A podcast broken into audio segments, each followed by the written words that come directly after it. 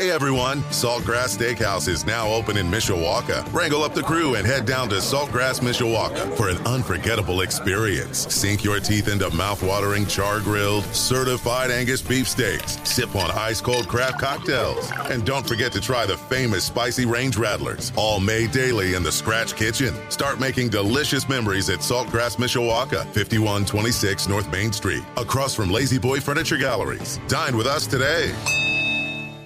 Sports Radio 960 WSBT. Good morning, I'm Jim Irizarry. Notre Dame football continues to shake off the effects from traveling to Ireland. The team returned to South Bend on Sunday. Still, head coach Marcus Freeman said in his Monday press conference that he's continuing to adjust the team's schedule for this week, heading into the home opener against Tennessee State. I know a lot of them got good sleep last night, but even me and our coaching staff, like, you don't feel 100% probably until you get two nights.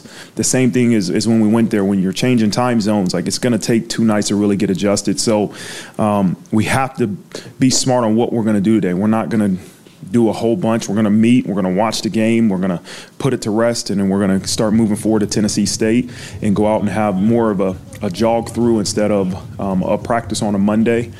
And as I looked at Tuesday, Wednesday, Thursday, the work is the work. The scout work is the work, but where I could tweak it in terms of maybe an individual period, taking off a couple minutes of practice to really ultimately everything we do is to make sure Saturday they're ready to peak and perform at 3:30. Game day coverage of the Irish home opener against TSU begins Saturday morning at 10 a.m. Of course, Darren, Allison Hayes, and Eric Hansen will have more throughout the week on Budweiser's Weekday Sports Beat, afternoons at 5, on your home for Notre Dame football, Sports Radio 960 WSBT. Jim Harbaugh opened his Monday news conference with a nearly 6-minute statement advocating for revenue sharing with student-athletes. This isn't the first time the Michigan coach has shared the thought that student-athletes should also benefit from new TV deals, but it was his most direct. He told reporters that it's time for a change and that the athletes themselves should benefit from the billions of dollars generated by the sport. A decision is expected this week regarding the potential expansion of the ACC. According to sources, there's continued momentum toward the ACC adding Stanford, Cal, and SMU into their roster of schools. Currently, the additions are only in pencil, but things are trending in the direction of the presidents and chancellors voting in favor of the moves. A meeting where a formal vote could have happened was postponed following Monday's on-campus shooting at the University of North Carolina.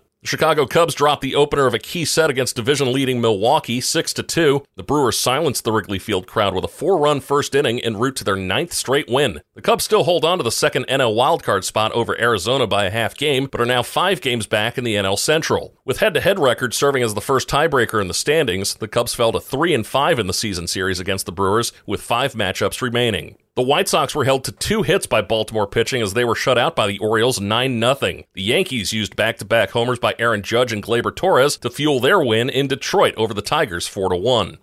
The South Bend Cubs look to play spoiler on their last road series of the season against Fort Wayne, which starts tonight. South Bend was eliminated from playoff contention over the weekend, but the Tin Caps are only a game and a half back of first place in the East Division. Coverage begins tonight at 6:15 on Sports Radio 960 WSBT. Atlanta Braves outfielder Ronald Acuna Jr. was confronted by 2 fans in right field during Monday's game at Coors Field, an encounter that left the star player knocked to the ground. An individual ran onto the field to take a selfie with Acuna, putting his arm around the player before security dashed over. While security worked to pry the individual off Acuna, another individual ran onto the field and rushed towards him, appearing to make contact with him and knocking him to the ground. Acuna did not appear to be injured because of the incident. Chicago police believe the gunshots that wounded 2 women at Friday's White Sox game at Guaranteed Rate Field came from inside the stadium. Interim Chicago Police Superintendent Fred Waller said at a CPD ceremony yesterday that the incident is still under investigation. There was a question as to whether stray shots from outside the stadium struck the fans in the bleachers. There's been no official update from the police or the team since early Saturday morning when they released separate statements. The Chicago Bears are acquiring offensive lineman Dan Feeney from the Miami Dolphins for a 6th-round draft pick. Feeney played 96 games with 64 starts in his career, which included time with the Los Angeles Chargers and New York Jets. He was a 3rd-round pick by the Chargers in 2017 out of Indiana. As the Bears' interior line deals with multiple injuries, most notably guard Tevin Jenkins' right foot and ankle injuries, Feeney is expected to help bolster the roster and add a veteran presence. You can hear Chicago Bears football all season long on Z94.3.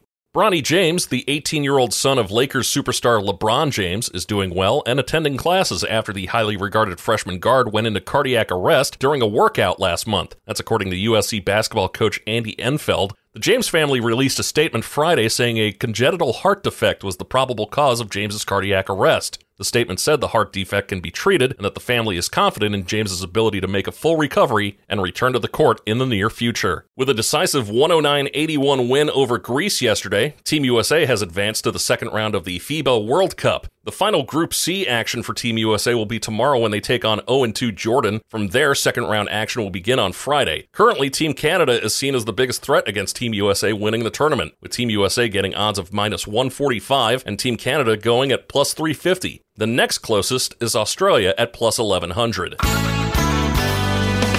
Mostly sunny skies to start, scattered showers this afternoon, and a high right around 80. I'm meteorologist Carrie Peugeot. Hey everyone, Saltgrass Steakhouse is now open in Mishawaka. Wrangle up the crew and head down to Saltgrass Mishawaka for an unforgettable experience. Sink your teeth into mouth-watering, char-grilled, certified Angus beef steaks. Sip on ice-cold craft cocktails. And don't forget to try the famous spicy range rattlers, all made daily in the Scratch Kitchen. Start making delicious memories at Saltgrass Mishawaka, 5126 North Main Street, across from Lazy Boy Furniture Galleries. Dine with us today.